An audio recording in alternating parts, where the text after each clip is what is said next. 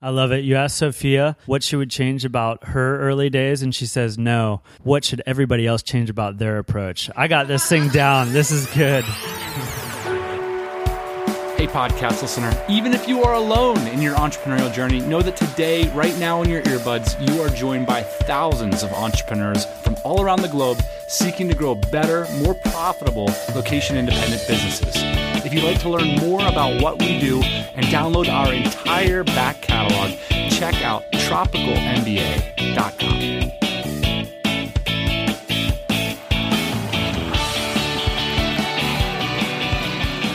Out there on the webs, there's so much talk about having to build an audience that can be hundreds or thousands of people in order to sell stuff to. And the fact is, when you're getting started, you don't have that audience, and that audience can cost a lot to create, and you might end up with the wrong audience. That's why on this show, we've talked time and time again of why don't you start with 10 true clients? And yesterday, we met a podcast listener who said, Hey, that's exactly what I did. And just over two years later, well before the thousand day principle, I've got a six figure run rate business. Sophia replaced her income and built a team much faster than we've done. So there are smarter people out there than us, Dan. I'm very impressed by that. So where are we right now? We're in Barcelona, which is one of the two places in the world that I instantly fell in love with. I'm sure it's annoying for you to be around me this week because I'm just like, oh my gosh, that's another thing that's so amazing about Barcelona. But it really is an amazing place for me. The only other place that's made me feel this way instantly, Bali. Both start with B's. Both start with B's. One of the cool things that I like about the city a lot is that you can literally be dropped anywhere in the city and bump into interesting things. So, Right. tapas bars, monuments, people. It's like it's a very accessible city. It's beautiful. You can ride your bike anywhere. There's the beach, which is insanely gorgeous. There's all kinds of places near you. You go to a weekend in Paris or Lisbon or hang out on the Mediterranean. I mean, it's it's a pretty good spot. But we're not here just to play around, Dan. We just got done with our event. So we had DC BCN, which is Dynamite Circle in Barcelona. How many people came? About 100 people came. I think 100 registrants Had a blast. And so Sophia was one of the people that came to this event. came here on the strength of a recommendation from Alyssa Doucette from craftyourcontent.com. Big shout to Alyssa. Thanks for referring Sophia to the DC. Thank you very much, Alyssa. And one of the things I want to point out about why Sophia was on the podcast today was because she went for it. A lot of times around these events, either before or after DC events, DCers will self organize and they'll create lunches, they'll create e commerce meetups. I know that there was an Amazon meetup. And one of the events that happened after DC BCN was just a very informal lunch. So I'm sitting there getting nervous because we're having one of these long European lunches. And as an American, I'm thinking, I got to get back to work. And one of the things that was on my mind was, we got to record a podcast this week, buddy. And I'm sitting next to Sophia and she's telling me the story of her business and just boom, everything fell in line. I saw the future and we made it happen here today. So basically, we were expressing our fears about the podcast being due in 24 hours. We were looking around the table, who can help us solve this problem? but I think Sophia was a great choice. She really did a good job explaining her business. And I think that she's one of these people that just goes for it. And I think she went for it in the lunch. You know, she just showed up to this lunch unannounced, which was very cool. We all did. And she went for it in her business. And she's going to teach you all how she did that. You can find links to Sophia's website, Gen Y Planning, plus the whole series of episodes that's relevant to 10 True Clients. We've probably done a, a handful now. We'll link to all of those and everything else we've mentioned on this show at this blog post, tropicalmba.com slash 10 True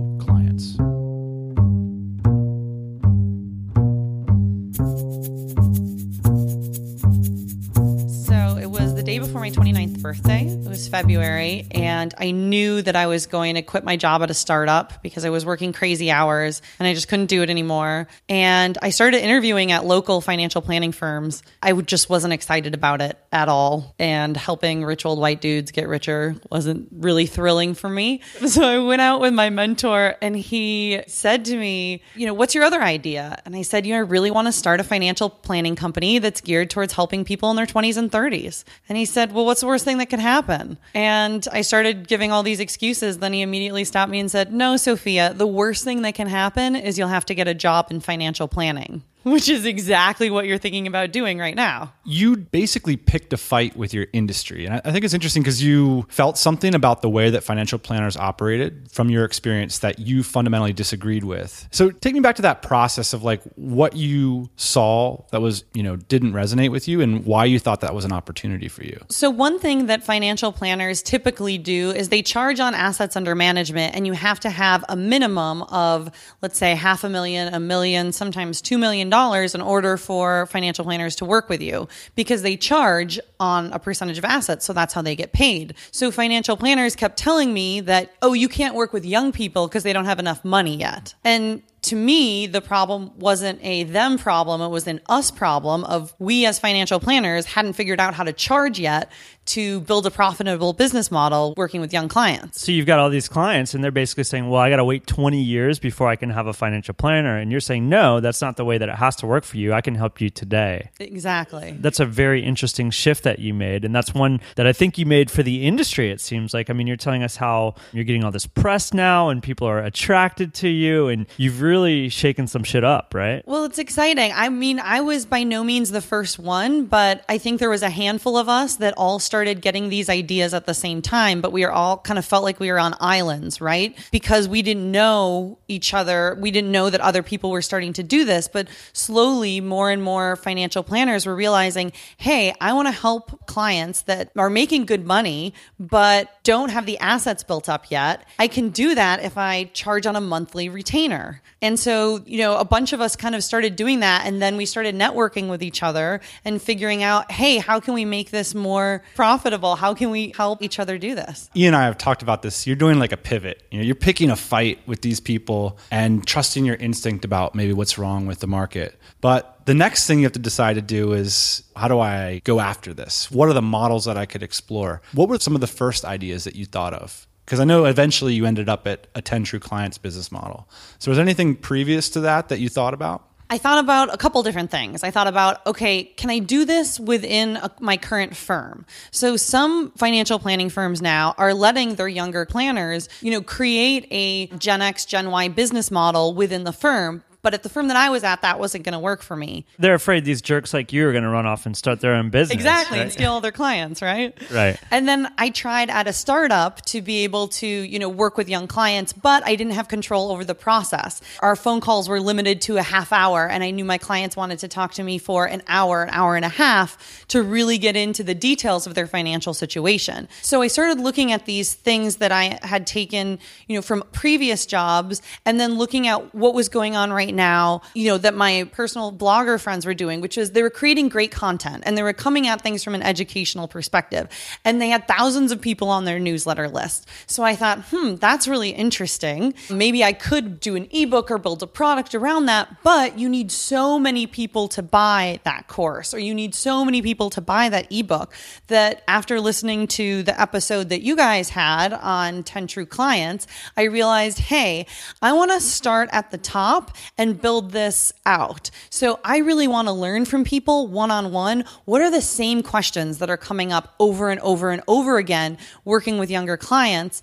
And how can I take that information and create better blog posts on my website and better articles and really build something that is geared towards helping a younger demographic? So I loved this idea of 10 true clients because it was getting 10 clients at a higher price point and basically learning a ton from them. If you have 10 clients that are bringing in, you know, $1,000 each, that's $10,000 a month. That's over 100 grand a year that you could be making by working with 10 true clients. And granted, my rates aren't at that level yet, but I knew that I wanted to go start at the higher price point and build out. Because if I had a thousand true fans, which was another episode that you did, but you're only charging $10 for each of those clients, you, need thousands of people if you're only selling a $10 product your backstory is interesting for me, especially Sophia, because I, I, picked a fight and then we started this business. And that's kind of what gave me the confidence to go after these first customers or clients. So tell us a little bit about, you know, you told us how you picked the fight and what you wanted to change in the industry. How did you find these first couple clients? It It was interesting. My first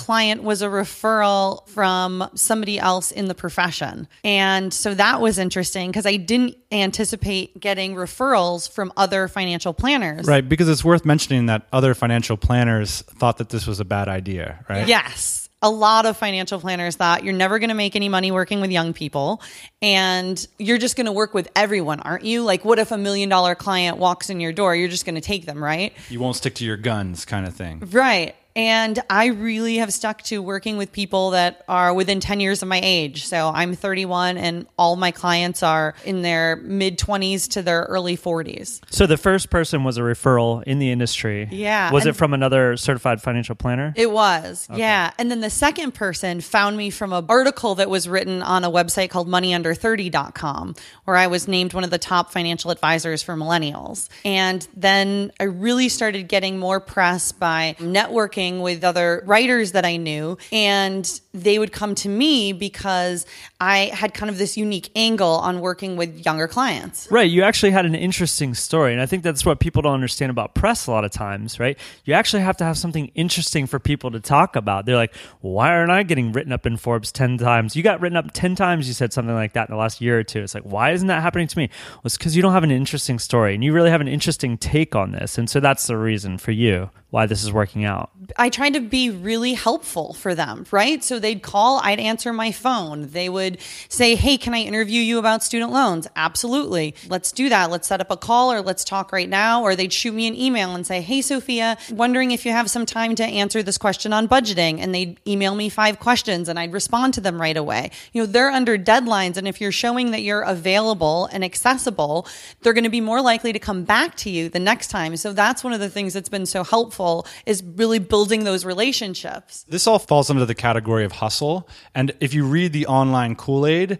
you know, everybody's going to advise you against that, right? Because you should be early automating yourself out of all this process, blah, blah, blah. And the truth is, is that you don't have any customers yet. You don't have a business yet. You should be interacting with these people. They're going to eventually pay for your lifestyle. So tell me how people go from like finding out about you on their website to paying you money. Like, what's the process? Because it's very easy. You make it very easy on people. So the big thing for me was if you look at most financial planners' websites, you cannot set up a prospective call online, which as a millennial is ridiculous. I want to be able to go to your website and see what your services are and click on your calendar and schedule a call when it works for me. And so I was wasting about five hours a week emailing back and forth with potential clients for the first six months of my business before I talked to another financial planner friend of mine that was in my mastermind group and said, What are you using to make this easier? And he said, ScheduleOnce. And it's like 19 or 20 bucks a month, integrates with your website, integrates with your Google Calendar. That was a huge eye opener for me because I was saving myself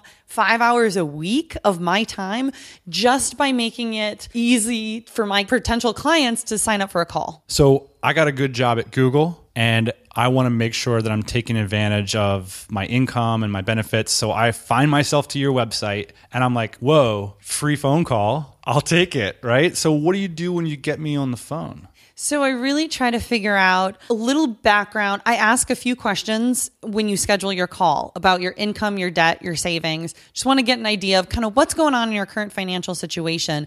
And then trying to spot where are there holes? You know, where are there gaps in your situation? And what are you overlooking right now that I know that I can plug in and help you with? So a lot of times if people have kids, it's have you done any estate planning? How much life insurance do you have in place? For a lot of young people that have student loans, it's what's your plan for your student loans? And that's one of the big things that they want help with. A lot of times people are saying, Hey, I have this great company benefits package and no idea how to read it. So am I answering all this stuff before I get on the phone with you? So you're helping to structure this information in my head, like basically, wow, there's all these things that she can help me with. So you're giving me a little bit of information up front, like debt, savings, income. And then on the phone is where I'm really starting to dive deep and get an idea of kind of picking apart your current situation and see if you're a good fit for becoming an ongoing client. Client. Okay, so here's where I started to get worried. And tell me how you solve this problem because this is the same thing that my lawyer does, right? And I feel like the more information that I give that guy, the more he's going to charge me because the more problems he's going to find. So, uh, do, do, your clients feel this way, or how have you structured it? And I want you to get into what your product looks like now, but how have you structured it so I don't have to worry that I'm exposing too many problems for you to fix, basically? Right. So I charge an initial planning fee.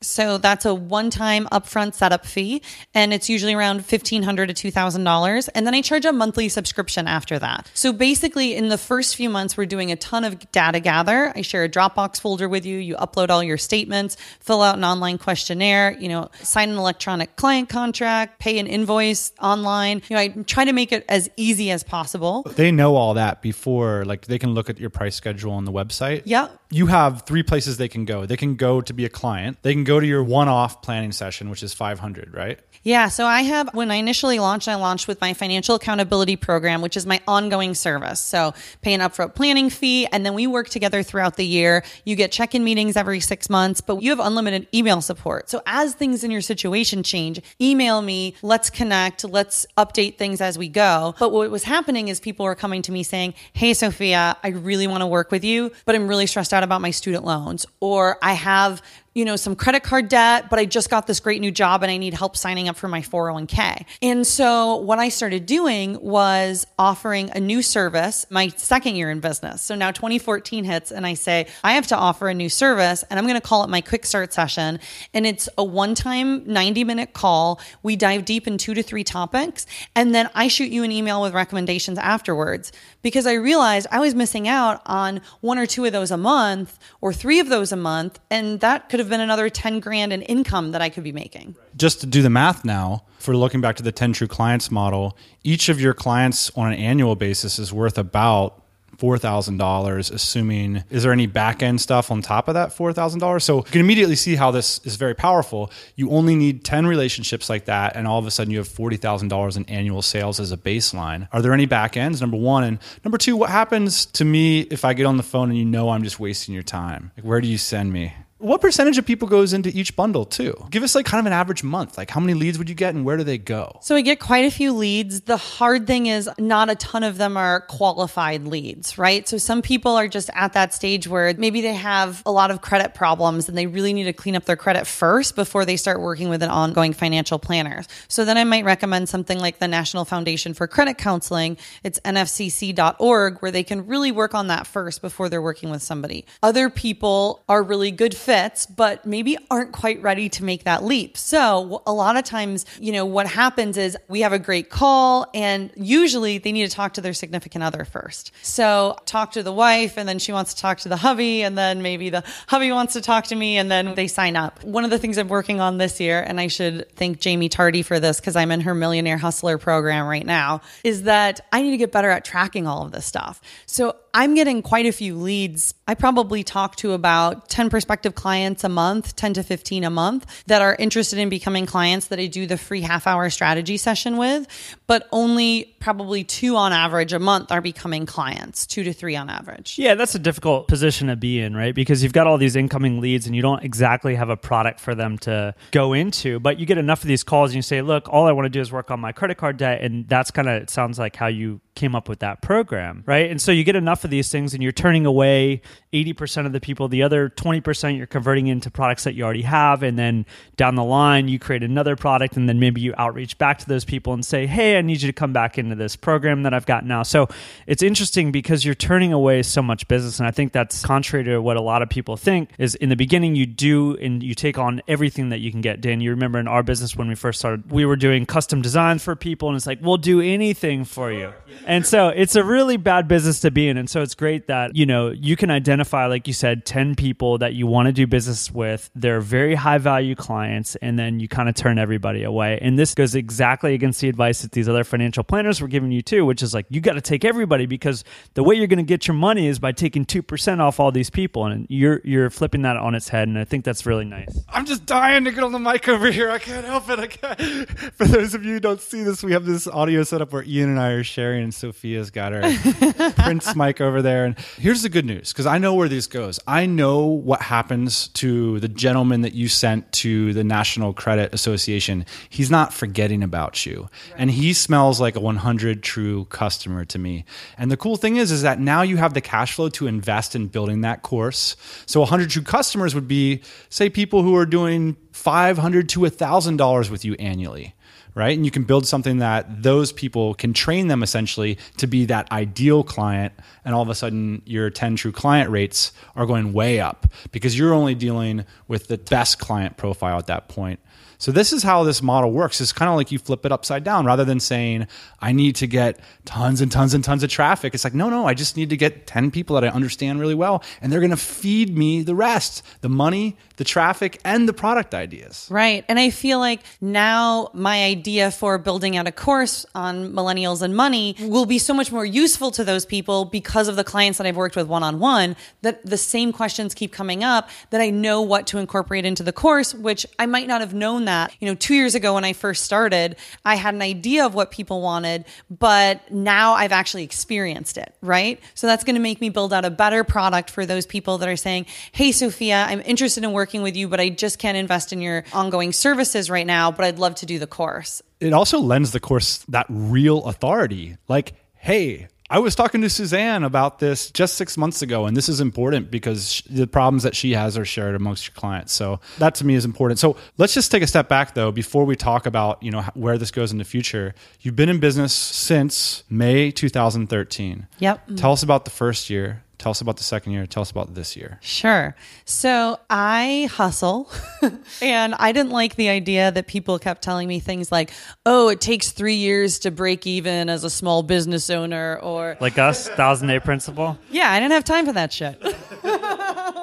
You go. So I needed to figure out how I was going to become profitable pretty quickly. Let's see, my first six months in business, I grossed about like 18 to 20,000. And then I had a bunch of expenses my first year because there was a lot of like legal compliance costs to setting up a financial planning firm. Okay, so you were living with family to save expenses, but that's a that's a good year, your first year out of the gate, right? Right. And I was just really excited because I could say yes to some side projects too. So I was doing financial writing and getting paid for it. And that was basically me getting paid for free advertising for my website and links back to my website that people would see and hopefully become prospective clients and then clients, right? Yeah, brilliant. So that's what I did my first year. And then my second year was 2014. That was my first full year in business. And I grossed $65,000. And for me, that was thrilling because my last full time job, I was making $55,000 a year with up to a 10% bonus, right? So my goal was just to make more money that first year than I was making at my last job. And the job that I had been working at full time, I was working an average of 60 hours a week. Last year, I worked an average of 30 hours a week and was no longer living for my two weeks of paid vacation. I got to travel more, go to a bunch of great conferences that I wanted to go to. And I was starting to get asked to speak at conferences. Then I didn't have to pay for as many of the conferences that I wanted to go to, right? Okay, so this year you think you'll do well over six figures, which is pretty impressive. One of the things that we started to talk about yesterday at lunch is your team. So I think one of the objections to your business here, and one that I had yesterday, and that you quickly shut down, which is, well, this business seems to depend on a lot of on your skill set, your knowledge, and you. And you said, no, Ian, you're wrong. I've got a team. I've been listening to the podcast more than you think. so uh, tell us a little bit about what your team looks like, and we can start to segue into the future here. But you've got some plans to kind of take yourself out of this business. What does that look like? Yeah. So the first thing is I only hire rock stars. So I think that it's so important to hire really good people. And if you hire really good people and pay them a little bit more, you don't need them for as many hours per week, is what I learned. And so I had a financial blogger reach out to me and say, Hey, I've been following your newsletter for a long time and I really like what you're doing. I'm a freelance writer and editor and content manager and love social media. And you seem really busy.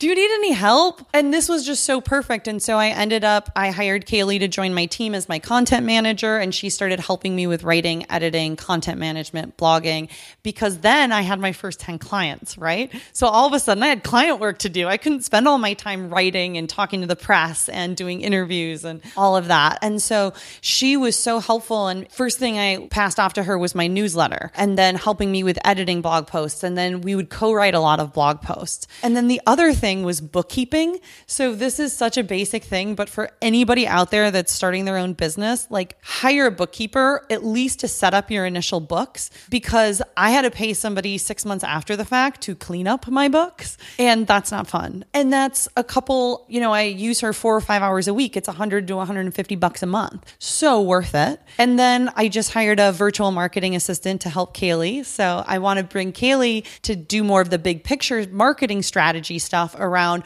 what if we do a course? What does that look like? And then I can have Sarah do social media and all of that. There's like these two dangers in these kind of productized service, 10 true clients models is that you spent a year and a half hustle, hustle, hustle, hustle, and like for a whole annual, you're bringing in 64, right? Right. Where are you living at the time? What city? Minneapolis. Okay, you're living in a city, and all of a sudden, that's like a lot of people live on 64. I'm sure a lot of your clients live on 64, and you're faced with this prospect of, well, you know, maybe I can't go on a trip, or maybe I can't upgrade my wardrobe because half of it has to go out to believing in this asset, right? Right. The other element that's terrifying here is okay, so you build it around you. Now you got to sneak out the back door while the party's still going. So, what's your plan for getting out of this business and how do you see the future of that? Yeah, so that's why I hired Megan. So, I hired another CFP to help me prep for client meetings, do my financial plans, help me prep for upcoming client meetings by reviewing the client notes, reviewing the old financial plan, prepping emails for me. And so she works for me another five to 10 hours per week. And I would love to build out a team of CFPs that are working for Gen Y Planning. And that's why I called it Gen Y Planning and not Sophia Bera's awesome financial planning company. And I say that because if you're like a lot of people in financial planning, like name companies after themselves, right? And then what happens when you're trying to transition that to a team. So, anyway, I love the client facing work. I love clients. And so I still want to work with a lot of my clients, but I would love to have people that can do prospective client calls no matter where I am in the world, that they're still talking to potential clients, that they're bringing on clients of their own under the Gen Y brand. And then I'm taking a percentage of that revenue because, you know, I'm out there generating more press. I'm out there getting more speaking gigs and that's driving more leads to Gen Y planning. But then I have a team of people in place to be able to really, you know, work with those young clients that are wanting to have a unique client experience that's, you know, really focused on what's going on in your financial situation, what are your goals and values, and using that information to help my clients live great lives. So, Sophia, I think that this is super compelling stuff, and I hope that people are getting actionable items from this. Tell me a little bit about in the pre interview, you said something very interesting, which was a lot of your clients are first generation. Do you know why that is and how that become to be? Yeah, so a lot of my clients are busy young professionals that are really worldly. And so a lot of them are immigrants and first generation. And it's not weird for them to Skype with their financial planner because they Skype with their family back home, halfway around the world, or they Skype with their friends from college that are all in different states. And so it was very natural for them to have a financial planning meeting over Skype, where that was a huge barrier for a lot of older, more traditional clients and older planners that told me, well, people aren't going to want to work with you over Skype. You need to have an office. They need to shake your hand. You need to work face to face. You need a blue power suit. I've learned this in business time and time again. It's like the most weird things about you are precisely the things that are going to draw others to you. Like, I'm sure I can just imagine the financial planners at like the Vegas sort of conference, like freaking out about this plan. You know, like that's terrible. You, you're going to live in different countries. Right. You can't live like that. And, and that's precisely what your clients are attracted to. Yeah, they love that I can work from anywhere because if I have a speaking gig in San Diego and I decide to hang out in San Diego for the month before my speaking gig, I can still have a client meeting with them in New York over Skype, even though they're in New York, because we usually Skype when I'm in Minneapolis. So it doesn't matter where I am. So, you know, what the most exciting part for me is if I'm your client is I don't have to pay your overhead for your Manhattan office. I'm like exactly. super pumped that you're on Skype, like at the beach in Thailand somewhere, because I'm not worried about all that mahogany you got behind behind your desk, you know, having to afford that. And the other thing that's really interesting is that I think it's actually a more intimate experience for my clients because I get to see them in their homes. Like I've met so many people's babies and puppies and whatnot over Skype. I'm meeting my client where they're comfortable. I'm coming to them. And I think that's something that as quote unquote professionals, we don't think about very much, like how uncomfortable it is to like go to somebody's office and have to look nice and have to get a sitter or have to take a half day off of work and drive a half hour downtown to this like big stuffy office and figure out parking. And, you know, that's really inconvenient. And if I can make it more convenient for you to work with me by just having a meeting at 7 p.m. on a Tuesday night, let's do that over Skype. So you charge $500 for a phone call in some cases. I'm sure a lot of people are thinking, okay, 10 True clients, I've got a professional skill set. I want to take it outside of the stuffy office, fly my freak flag and go solo and go location independent. But how do I charge 500 bucks for a phone call? And how do I bring on clients for $2,000 onboarding sessions? I mean, that's a big ask for these people that you care about. And so, how do you do that in a way that makes them happy and that they got on that call with you? Yeah. So I think in the perspective call, I really try to find a common bond, that commonality. And usually it's that we're world travelers, we're busy young professionals. We want somebody that's going to help us, you know, save us time or save us money and also filling in the knowledge gap too. So a lot of my clients have MBAs, super well educated, law degrees and whatnot, but you know, they were kind of doing fine up until this point, but their lives became really complicated. And so they want somebody on their team to help them navigate through all of this complicated, you know, company benefits and their 401k plan and figuring out can I buy or can I rent? How much home can I afford? And all of these things that they don't know who to go to to ask. And so they're just really excited to have somebody on their team that's a professional, that's not, you know, a family member, that's not trying to sell them something like they're not just the real estate agent that's talking to them about buying the house, that we can really sit down and run numbers about their specific situation and help give them peace peace of mind and then let them focus on their family let them focus on their career so it's this idea if i give you 500 bucks you take care of my problem. Yeah. And we really solve those things that are top of mind, right? So in the quick start session, which is the one for $499, it's what are those two or three things that are just like bothering you that you really want a CFP to talk to you with them? So a lot of times it's student loans. What do I do about my student loans? Or can you help me sign up for my 401k plan? Absolutely. Let's hop on Skype. Let's do a screen share and we'll choose the funds right on the call. So you'll check that off the list before we're even done with our conversation. So the big problem that a lot of our listeners are thinking, okay, how can I implement this? So maybe you could warp yourself back to 2013. What are some things that you wish you would have known about this journey that maybe you could let other people know about? What's ahead on this road of following this business model? I think it's easier to be profitable earlier on with a service based business rather than with a product because you need fewer people to be able to really make a decent income at this earlier on. And so I would really encourage people to consider taking these professional businesses. You know, people are CPAs, they're CFPs, maybe they're life coaches, business coaches, those types of businesses, I think can do really well by bringing those businesses online because there's people. I have a CPA that's virtual that I refer a ton of my clients to because it's so easy, right? They're, my clients are already working with me virtually. They don't mind that my CPA is in Florida. And I think that a lot of people really need to think about how can they make it more convenient? How can they make it more actionable for their potential clients? How can they make their clients' lives easier by working with them? For a lot of people, I think that, you know, it's saving them time and it's breaking things down into actionable steps instead of just feeling, you know, overwhelmed by these complicated things. I love it. You asked Sophia what she would change about her early days and she says no. What should everybody else change about their approach. I got this thing down. This is good. I can touch on that as well too. No, I think it's good. I think, you know, your advice for other people out there in turning these other old school service-based businesses into these new type of businesses like CPAs, certified financial planners, that's great advice. And I think that we're going to see that in the future. It's just a matter of time and I think maybe you should maybe you should hold that conference. Maybe you should hold old school businesses turned online. It, it's definitely what Dan and I had success with, right? In the manufacturing industry, we took old school businesses and we had a new approach to it, and we were very successful at it. So I think that your approach is right, especially because we did it too.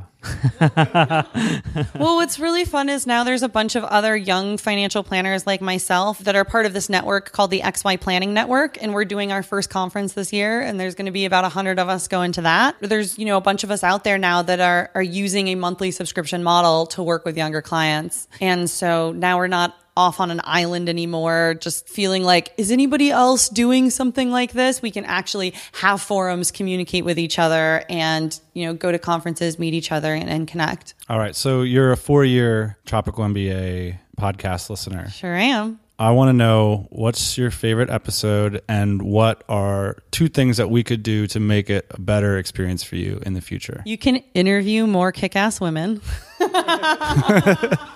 because I heard Alyssa on, who's a friend of mine, who I adore, Alyssa Doucette. So I have to give her a shout out. What up, Alyssa? Yeah, because I think that there's a lot of cool women doing interesting things that don't identify as entrepreneurs. Right. That's such an interesting point to me. You're saying that they're more likely to self identify as I'm a small business owner, you know, I'm an online coach, I'm, you know, doing these things that are entrepreneurial things, but they feel like I have to be hitting six figures before I can call myself an entrepreneur, or I have to have 100 clients before I can call myself an entrepreneur. How can we find those other awesome women to bring on the show? Would be really cool. But my favorite episodes are when you know, you had Shayna on recently from Espresso English. She was fabulous because she talked about building her courses. And I thought that that was so interesting that she really shared what she felt were her failures and how she kept going. And so I love it when you guys bring on people that talk about, hey, this is my business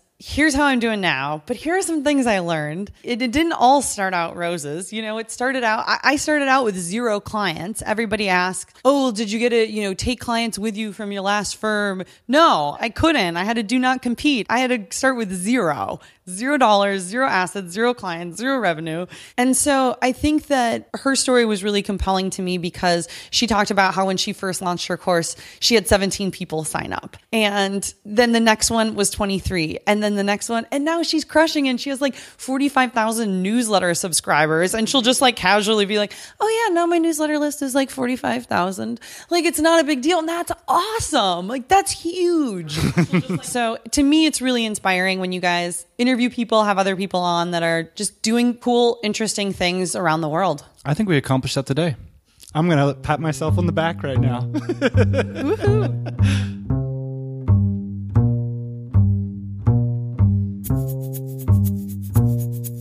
I love that piece of feedback. You know, we've been thinking a lot about that. It just so happened that three out of the nine speakers at DCBCN were women. And we had a woman on the show this week. We're on a roll. But I also think I would appreciate referrals too. So if anybody out there in the audience knows someone that would be a great Tropical MBA guest, kick us an email. We got contact options at the blog or drop us a comment, tropicalmba.com slash 10 true clients. Okay, let me stop collaborate and whatever.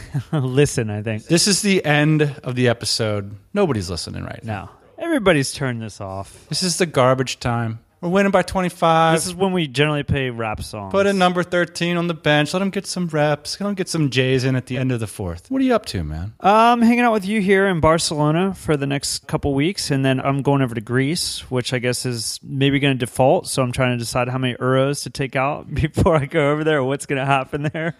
My general idea is to hang out in Europe until September. So, yeah, what about you? You know, I don't know. I absolutely love Barcelona. One thing I'm going to be doing is I'm going to get Spanish residency. And the reason is is at the end of 2013 and I read this in the New York Times, there was an entrepreneur, a woman from San Francisco who was kind of the storyline went she was sick of the startup hype, wanted to live a new life, a location independent life, came here to Spain on something called the entrepreneur visa.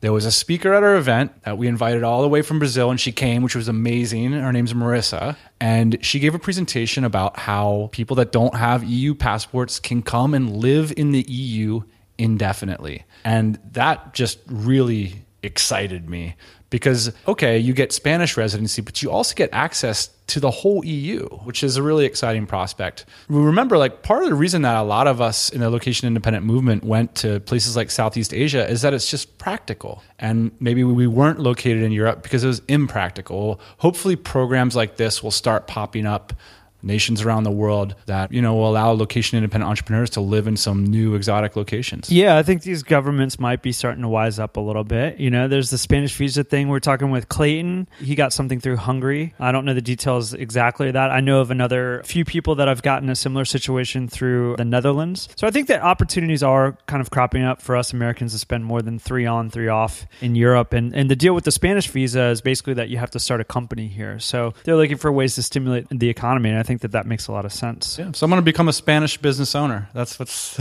interesting. You're going to learn the language. I'll tell you the biggest thing that I'm working on right now is DCBKK because I'm kind of on that. We got the surveys back from everybody who came out here to Barcelona, took a chance on us, our first European event since 2013. The feedback was amazing, detailed. You know, DCers, right? They just go into depth. Sophia gave us a half an hour's worth of free consulting after this interview today about how we could make our events better. And that's what we've been doing with our whole team is like the cool thing about dcbkk this year is we know our venue. We know where it's going to be. We got our cost structure lined up more or less. So now all of our energy can go into programming and connecting to members. So yeah you know it takes a long time to get this stuff down. We've been doing it for like two or three years now, and we should listen to more of our own podcasts. I think that that's the, the bottom line here is uh, we should take a little bit more of our own advice. Like, why didn't I hear about this lady that was presenting on Spanish visas two days before the event? Like, why is that? We're working on it. Don't be so hard on yourself, boss man. Enjoy your Euro vacation. Uh, your parents are coming. You're going to take them around, yeah? Yeah, it's going to be a good time. So uh, do some walking tours and be a tourist. All right. So if you have a comment on uh, anything we're talking about, tropicalmba.com slash 10 true clients. Hey, thanks for listening to the Tropical MBA podcast. You can go to tropicalmba.com, get access to hundreds of back episodes and all kinds of other goodies. Load up your iPod. That is the cheapest way to fly business class on your next international flight. We will see you next Thursday morning, 8 a.m. Eastern Standard Time.